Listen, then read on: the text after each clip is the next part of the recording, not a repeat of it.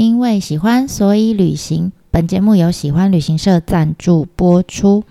Hello，大家好，我是娜娜。延续上一次啊，我们带着大家走到了鹤冈八幡宫里面嘛。那呃，我们逛到了左右两边象征一生一死的圆平池。这一次呢，我们要带着大家继续往里面走，看看到底还有什么有趣的地方，还有小故事。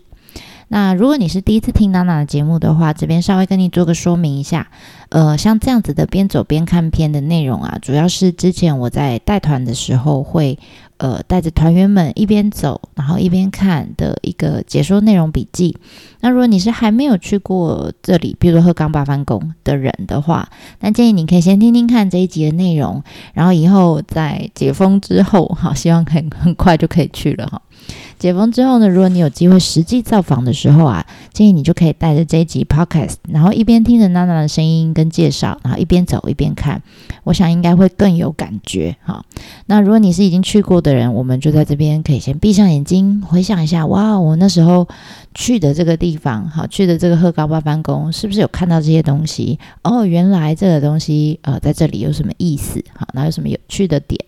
那以后。还有机会再去的时候，就不要错过啦。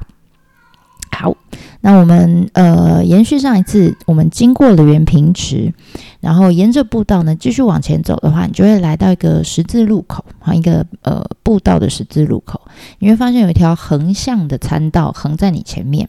那这个参道呢，是每一年在九月中还有四月的这个镰仓季的时候呢，他们就会在这一条参道上面把它用成马场。好，然后呢，会举办这个留底马的仪式。留底马是什么？哈，留底马其实是平安时代呢，他们已经有的一种呃，结合骑马的技能，还有射箭的技能的一种呃，怎么样，武士必备的能力。就是武士必须骑在马上面，那马会一直跑嘛，然后就会晃动。哈，他必须骑在马上，然后很精准的射中敌人的咽喉，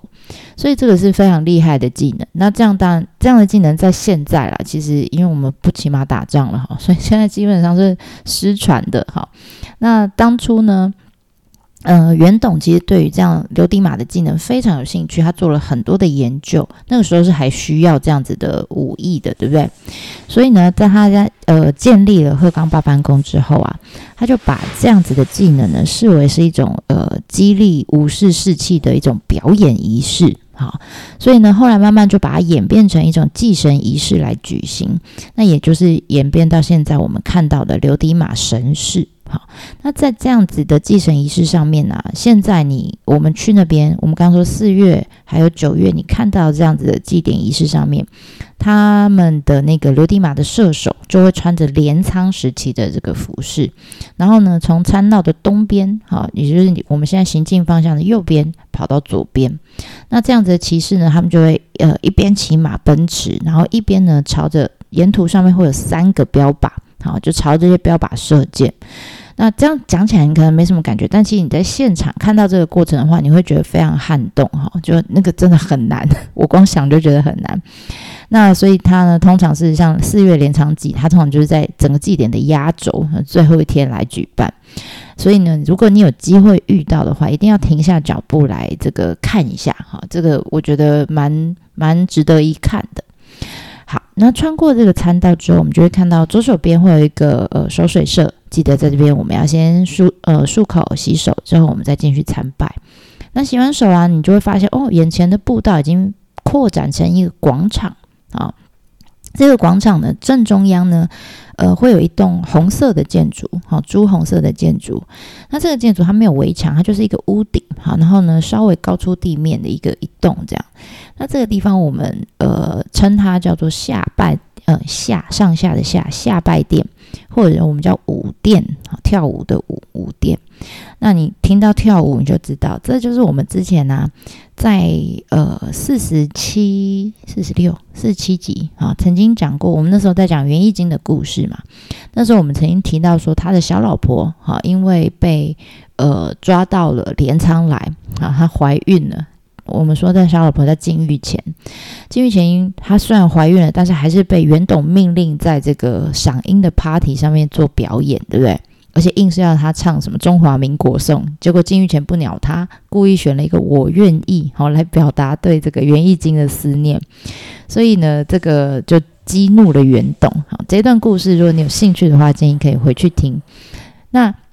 现在我们每一年四月的时候啊，呃，在镰仓祭的时候。这个舞殿上面呢，就会有一段舞蹈，哈，就是敬，我们叫敬之舞，就是禁欲前的舞啦，哈，就会有一段舞蹈表演，就是源自于我们刚刚讲的这个故事。那当然啦，从鹤冈八幡宫创立到现在这这么多年，哈，八八九百年期间，其实期间受到很多次的火灾啦，或是地震啊等等的影响，其实它已经毁过不少次。那每次毁过呢，建筑物就会再重建。啊，重建以后就会升级或是改版，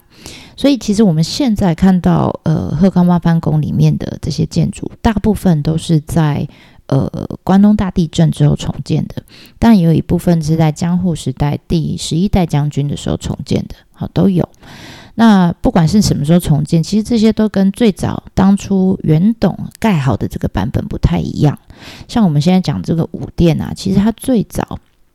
呃，它其实是弱宫，它现在所在的这个地方其实是呃弱宫哈，弱宫就是我们现在右前方卖玉手的那一栋哈，就是弱宫的回廊的所在地。虽然原本不是一个舞台，它只是一个回廊哈，比较大的回廊这样。那所以呢，禁欲前他在那种啊樱花纷飞的时间里面表现表演我愿意的这个场景啊，其实就是在这里。还有，我们也在呃《园艺经》的那一集讲过，就是他不是被哥哥曾经被哥哥命令去把这个保时捷开进来，要赏给这个营造师傅，对不对？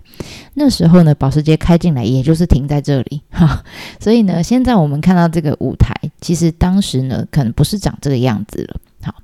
那还有一个就是，我们现在看到舞台是呃舞殿哈，是朱红色的，但其实呢，当初我们在呃，关东大地震之后重建的时候呢，一开始它其实是白木造，哈，就是所谓白木造，就是木头素色的一个建筑，它并没有涂朱红色。那如果你想知道白木造的话，你可以去回去看我们在岩岛神社的时候的鸟居，好那一集也曾经讲过。那但是无无论啊，不管这些建筑形态怎么改变，哈，其实鹤冈挖番宫里面这个五殿呢，一直因为它很。清楚哈，很明显就在整个广场正中央，所以呢，它一直都是境内的一个很焦点的场所。那呃，像祭典一定会有在上面办一些什么事情。好，那平常时期呢，你就会发现，尤其是假日的时候，这舞台上面常常啊会有结婚典礼。啊，你就会看到新人在这边举行那个神前式的婚礼，啊，几率非常高。像我们之前呃带着团员去的时候，只要是遇到假日，通常都会看到。然后很好玩，我每次到这个时候，只要看到有新人在上面举办婚礼啊，你就会发现每个团员没有人在听我讲话，大家就开始哎，那那我可不可以拍个照？这样，然后去拍去拍，哈，你就发现所有团员瞬间就变成专业婚摄，哈，开始对着舞台上的这些神职人员啊，或者是新人啊猛拍。那我们最后有时候就会在呃 LINE 的群组里面分享大家拍的照片，你就会发现相簿里面除了团员们的照片之外，一定会有这对新人的照片，好像大家这个团员们都是他们呃认识的亲友一样哈。所以大家以后在回顾这段旅行的时候，就会发现哦，这对新人哈，仿佛就像是他们团员这样，我觉得很有趣哈。所以嗯，当然了，我也很佩服这些神前式婚礼。在这边举办神前式婚礼，这些新人他们非常有勇气，因为不只是观光客，日本当地人也会哈，也会停下脚步，一定会停下脚步来看啊。就算不认识，也会跟他们说啊，我没得多，就恭喜他们这样。所以啊，如果以后有机会是假日来的话，一定看一下哈，一定要注意一下这个舞殿上面是不是有一些活动在上面。好，那除了五殿之外呢，大家也可以看一下旁边和五殿的周遭。如果是喜欢动物的朋友，你应该会发现哦，旁边不管是空地上或者屋顶上，你会开始看到一群一群很嚣张的鸽子，活跳跳的鸽子。好，那据说呢，以前呢，在呃，只要是在祭祀八幡神的这种神社，在搬迁哈，在搬家的时候呢，都会出现鸽子，然后来为他们这个指引道路。然后当初呢，我们不是说袁董呢，也曾经哈，像鹤冈八幡宫的前身叫有比若宫，那袁董也曾经帮有比若宫搬家，搬到现在的这个位置。那当初在搬家的过程当中，也曾经出现过鸽子来帮他们引指引道路。所以啊，这个鸽子就被理所当然就视为这个八幡神的使者哈，所以大家也不会去打鸽子啊、赶鸽子什么的。你就发现这鸽子非常嚣张，在这个神社境内飞来飞去，所以大家要小心叫哇塞哈。好啦，那因为这样子的关系哈，镰仓幕府时期的这些武士们呢，也理所当然就把鸽子当成是一种，因为我们说鹤冈八幡神是一个武神嘛。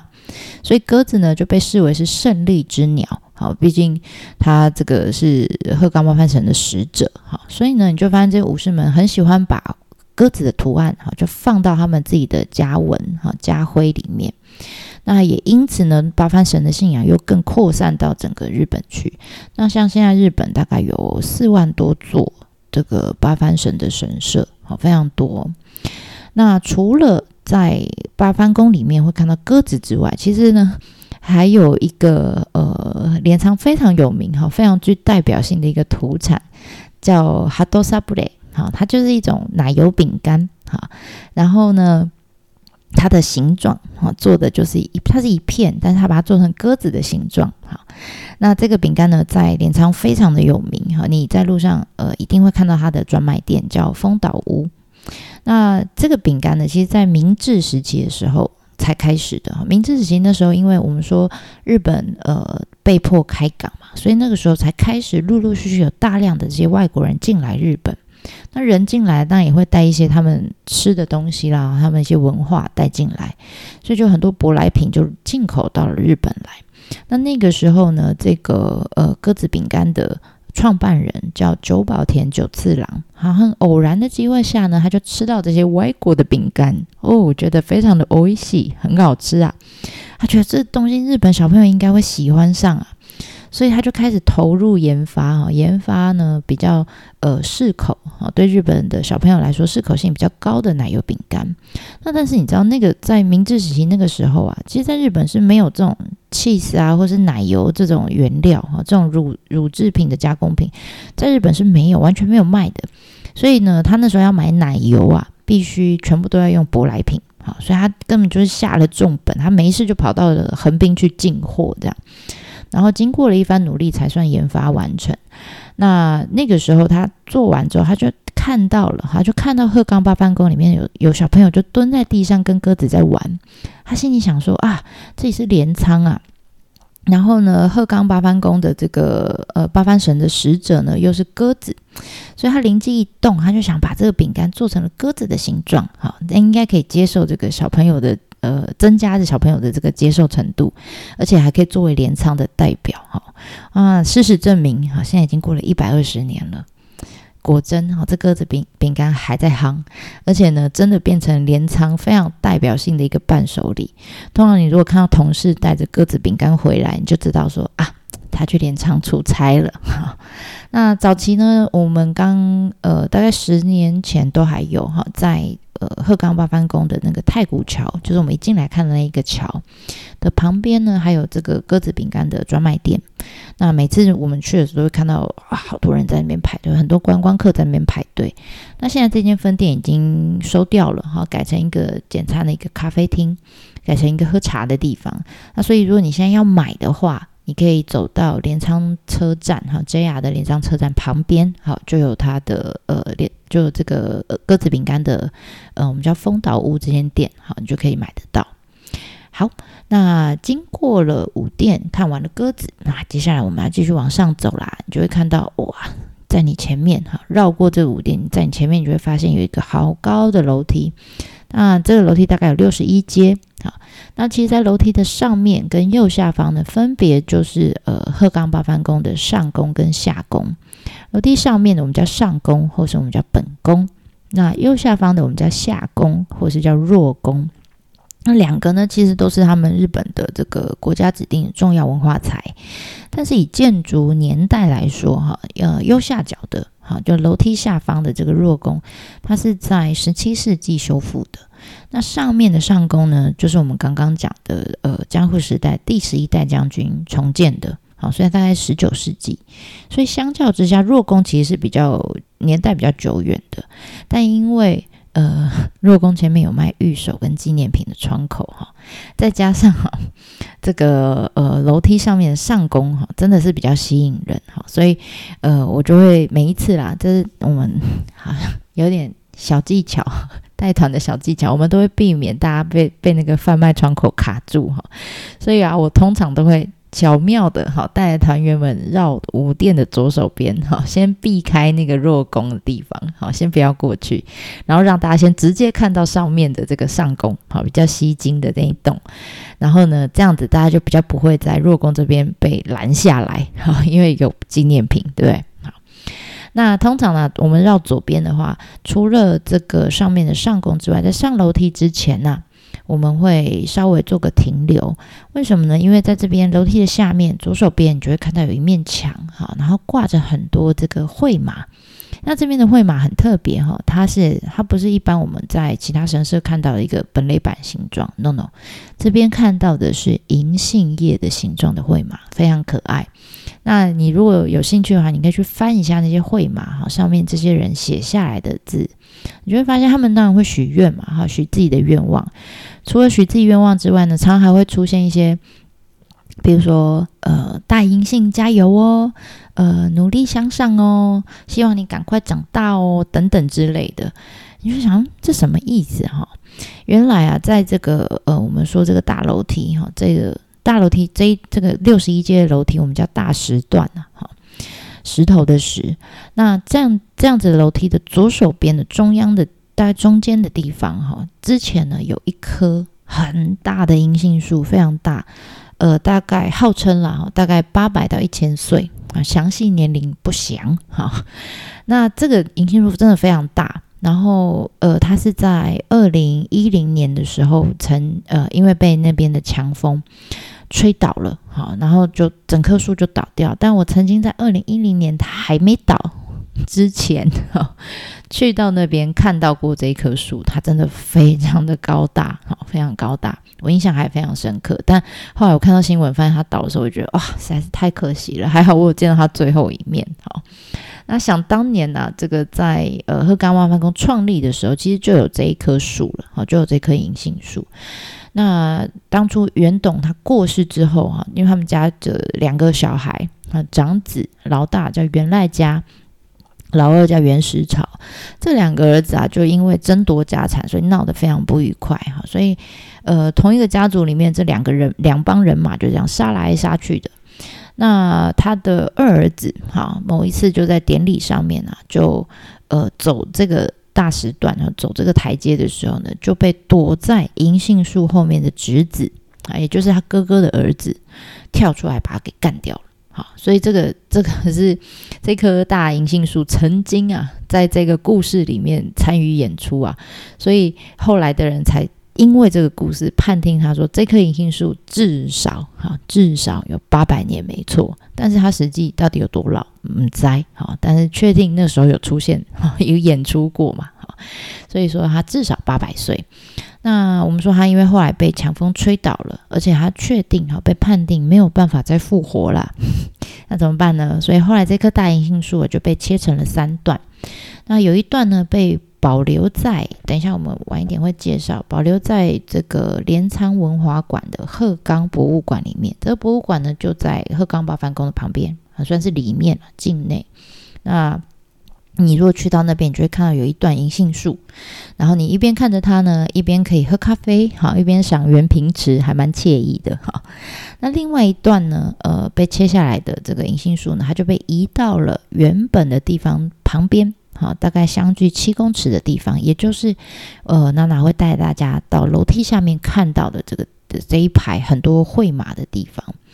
那呃，最后一段留在根部的地方，就是留留在原地哈，我们就叫它银杏妈妈啦。你就会发现，嗯，日本人好可爱，他们在上面呢就呃移植了几株新生的小银杏树哈。当然呢，他们还要需要一些观察的时间，才能选出哎下一届的这个银杏王哈。他们很努力的就栽培这些小银杏们。那你知道，这日本人观光客来就看到这些小银杏树很努力，然后往上长的样子，他们就觉得哇，实在是太感动了。那鹤冈八幡宫呢也非常聪明，他们就趁机哈开始贩卖这样银杏叶形状的绘马，那让他们呃在这个会马上面就写下一些鼓励银杏树努力长大的这些字，这样子。那当然，他们为了增加这些会马销售量，他们就会说。伴随着日渐茁壮的小银杏，哈，希望你的愿望可以呃跟他们一样，哈，日日渐茁壮，然后实现这样，就好像说小银杏树每长高一公分，你你你就能朝你的愿望迈进一步一样，哈，所以我觉得蛮有趣的。那大家也真的到那边，有些人像我遇过一些团员，他们买了，他没有写，他就是把这个绘马，他说他在收集会马，他就把这个绘马带回家当纪念品，也 OK 啊，也 OK。所以如果你有机会到那边去呢，建议你啊。嗯，你在走上楼梯的途中，你可以靠左边走，好，你就可以看一下这些银杏 baby 现在长得怎么样了，好，好啦，那我们好不容易呢爬到楼梯上头了，哈，终于到了本宫啊，鹤冈八幡宫的本宫所在地。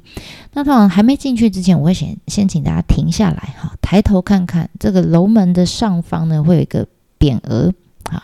那匾额上面呢就写了三个鹤呃三个字，哈，八幡宫三个字。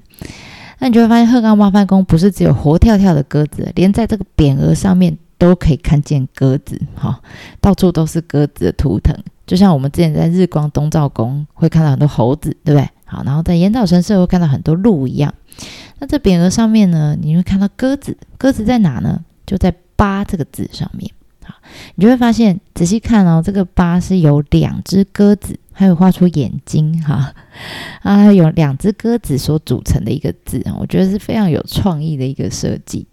那通常这边大家就会拍个照好，那但是请大家拍完照之后啊，呃，就把相机跟手机收起来了，因为过了楼门之后进去里面的本宫就是不能拍照的。好，而且呃这边呢，这边提醒大家，因为呃不管是平平日或是假日，然后高八幡宫其实有很多人会来祈呃。比如说祈求开运啊，或者是呃工作运啊，或是如果你要考试，好打官司，呃打官司，或者是呃你有什么那个叫什么，要跟人家抢业务，要吗？要去捡宝，要打败敌人的话，通常啊大家都会来这边求必胜，好，所以呢不管平日假日都很多人会来。那尤其是每一年一月初初一的时，呃，就是我们叫哈兹莫德的时候，会有好多人来这边参拜哈，最多人可以到一天可以到两百五十万人次。所以哈，这边因为你如果到了现场，你会发现上面楼梯上的正宫其实它腹地非常小，所以常常会有那个参拜者排队就慢慢排排排就满出来的状况。这时候大家一定要注意哈，楼因为旁边就是那个大楼梯哈。脚步一定要注意，不要从楼梯上面摔下来，这里真的很危险。好，那好，我们这边参拜完之后呢，就绕出来了，对不对？好，绕出来，我们等于是做完了正事，接下来就要干大事了。哈，什么是大事呢？就是开始采购纪念品啊。因为呢，就在楼梯上去的左手边，也就是我们本宫参拜完出来的出口的地方啊，其实就是他们卖这个玉手哈，还有抽签的这个窗口。那这边的玉手其实还蛮不少，都很有特色的哦。譬如说啦，我们说呃，神宫这边因为有神宫皇后，对不对？她不是我们说她怀孕的时候呢，就去带着儿子就去打仗了哈。然后呢？最后居然还可以顺利的顺产，对不对啊？然后后来还有北条正子啊，也是因为在这边呃呃，她老公帮她盖了这个呃餐道表参道，好，所以也顺产好，所以呢这边就可以买到安产玉手好，那大家如果有怀孕的朋友就可以来这边买安产玉手送给他们。当然呢，还有这个，如果你有事企业呃事业企图心比较强的朋友哈，他想要在事业上面有所成就的话，你可以买留迪马射手图腾的玉手。我们刚刚不是有介绍留迪马吗？哈，就就象征可以百发百中这样子的感觉哈。那还有，但我们刚刚讲会马银杏会马，对不对？你可以自己买来写心愿，挂在神社里面，或者是你也可以买回去送给朋友。好，那除此之外呢？我觉得还有一个 CP 值很高，然后又还蛮好玩的纪念品，就是一个签。好，呃，大家都知道我很喜欢抽签，对不对？各各种形奇形怪状的签，我都喜欢把它带回家。那这边的签呢是鸽子签，而且它百分之百保证不会抽到坏签。这边抽签很方便哦。你只要投两百块进去，拿出一个签来就可以带回家了。好，当然了，大家都会迫不及待哈。这个签拿出来之后，就会把它拆开。那拆开，你就会发现，除了签诗以外呢，还会有一个小鸽子的吊饰。好，这就是我说你可以带回家的纪念品。那至于签呢？好，最棒的就是这个签。如果你不幸抽到凶的签，通常我们都会把它绑在神社里，然后心里会有点改忧，对不对？好，但是呢，在这里不一样。如果你在这边抽到凶的签呐。他另外会准备一个呃胸签收纳改运箱，听起来很酷，对不对？这个箱子红色的一个箱子哈，这个箱子上面就会放一把剑，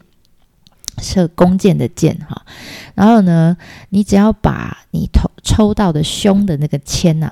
投进去，然后呢再摸一下这把弓箭，你就可以把凶运改成强运。而且越凶越强，大凶就是大强。好，你说为什么？好神奇哦！因为呢，凶啊跟强的日文发音都是 Q，都是发音是一样的，所以这是又是一个很巧妙运用谐音的方式哈，来帮你改运的这个手法啊！我就觉得哇，在这边抽签让人家抽的很放心哈，所以这边一定两百块而已哈，一定要抽一个签，然后可以把这个纪念品带回家。好，就是鸽子的吊饰。好，那这边参拜完之后啊，我们通常就会让大家有点自由时间哈。呃，比如说有些人想要去逛街啦，有些人想要去喝杯咖啡啦，等等。那如果是喜欢拍照的人的话，呃，在天气好的话，我都会建议推荐哈，推荐大家可以去。呃，我们刚刚讲到的上一集讲到原平池。圆明池的池畔呢，其实是有散步的步道的。那如果你又是喜欢喝咖啡啦、吃甜点，或者是看建筑跟历史文物的人的话，那我就非常推荐你去旁边的呃这个镰镰仓的文华馆鹤冈博物馆。好，这边呢，呃，这个建筑物本身其实就是一个很有名的建筑师，他已经过世了哈，叫板仓准三的作品。然后呢，你进去里面，就算你不逛博物馆，其实它就刚好在原平池畔，所以啊，你就算不逛哈，你也可以去他的咖啡厅里面喝杯咖啡，他就在池池子的旁边，你就坐在旁边，然后还可以摸我们刚刚讲说，呃，倒掉的银杏，对不对？他也放在里面做展示。那所以这边我还蛮推荐大家的。那最后呢，如果你是喜欢逛街买买买买买的朋友，那就不要再犹豫了哈，这边你都可以略过，直接 杀到小叮通。好，小丁通呢是一条短短的，其实不长哈，一条小路。那它刚好就在出神社以后的右手边，好，刚好跟我们刚刚进来的那个若宫大道，我们说有樱花树的那一条，刚好跟这条若宫大道平行。好，那呃氛围不太一样哈。若宫大道上面有一些有店面的店家，然后我们说还有樱花树，还有断葛，对不对？那这一条小丁通呢，上面就主要就是有吃有喝，还有。一些欧米亚给好一些纪念品可以买。那这条短短的路呢，走到尽头呢就是镰仓车站。好，所以如果你是要买鸽子饼干的，哎，记得到镰仓车站旁边的丰岛屋看看。好，那大概好原呃这个鹤冈八幡宫逛到这边算是做一个结束了。那最后呢，有一个小小的后记哈，常常自己会幻想一下，有个小故事是这样的。据说啊，以前在鹤冈八幡宫里面曾经收藏的一尊哈元董的坐像，我们叫传传说的传传呃元赖朝坐像。那这个坐像呢，现在被收藏在呃东京的国立博物馆里面。然后呢，呃，据说啦，据说在元董创建了这个鹤冈八幡宫的三百年后。这里出现了一个人，好来了一个跟他经历背景非常相似的一个历史人物，叫丰臣秀吉。我想大家大多少都有听过哈。那因为丰臣秀吉跟元董呢，他们两个有一些非常相似的地方，譬如说他们都是从身份非常低微的这个地方好的这个地位开始慢慢往上爬，然后最后出人头地。所以啊，你知道丰臣秀吉来这边参拜的时候啊，他特地哈 跑到这个元董的坐像旁边，然后就跟他骂几骂几这样，跟他勾肩搭背，跟他说：“哎，我跟你讲哦，我用国用国语哈，他说我啊是平民百姓出身的哈，啊你呢？哈，他就指着袁董，你呢？原本是个罪人哈。那我们两个这个可以这么赤手空空拳，然后从谷底翻身，最后变成天下第一人的哈，这世界上大概除了你我以外，没有别人了吧？嗯，哈哈哈哈，好，就得意的笑了一下。那但是你知道，其实后来丰臣秀吉没有想到的是哈，他往身后的下场跟袁栋也蛮像的哈，因为他们两个的这个在往生之后啊，他们企业的整个。接班事项都没有交代清楚哈，所以导致他们这样辛辛苦苦哈，在生前创立起来这个王国啊，直接都拱手让人。像袁董的企业后来不是被他们亲家好被北条氏端走，对不对？那呃，丰臣秀吉呢，则是被他的属下德川家康好把这个企业给夺走了。所以啊，看完这个小故事哈，我那时候看到这个小故事之后，我就在想哇，如果哪一天。我可以跟袁董见到面的话，好啦，跟他的坐像了哈，跟他见到面蛮可怕的。如果可以到东京国立博物馆里面看到这个坐像的话，我也很想跟他勾肩搭背，麻吉麻吉一下，然后跟他讲说：“哎，我也是平民百姓出身的，可不可以请你也帮我谷底翻身一下，让我变成哪一天啊？如果可以的话，让我变成日本导游界的第一人呐！”那我的王国无所谓啦，反正也没什么王国。等我死以后就拜拜，好直接拱手当人也没关系啦。啊，好啦，那这是开玩笑啦。哈。我们这两集哈，大致上跟大家介绍了一下鹤冈八幡宫，希望呢，对于将来你有机会到这个地方呢去走走看看的时候，有一些帮助。哈，那也可以增加一些有趣的感受。好。那这一集我们就先讲到这里啦，谢谢你的聆听，我们下次见啦，对我们等你。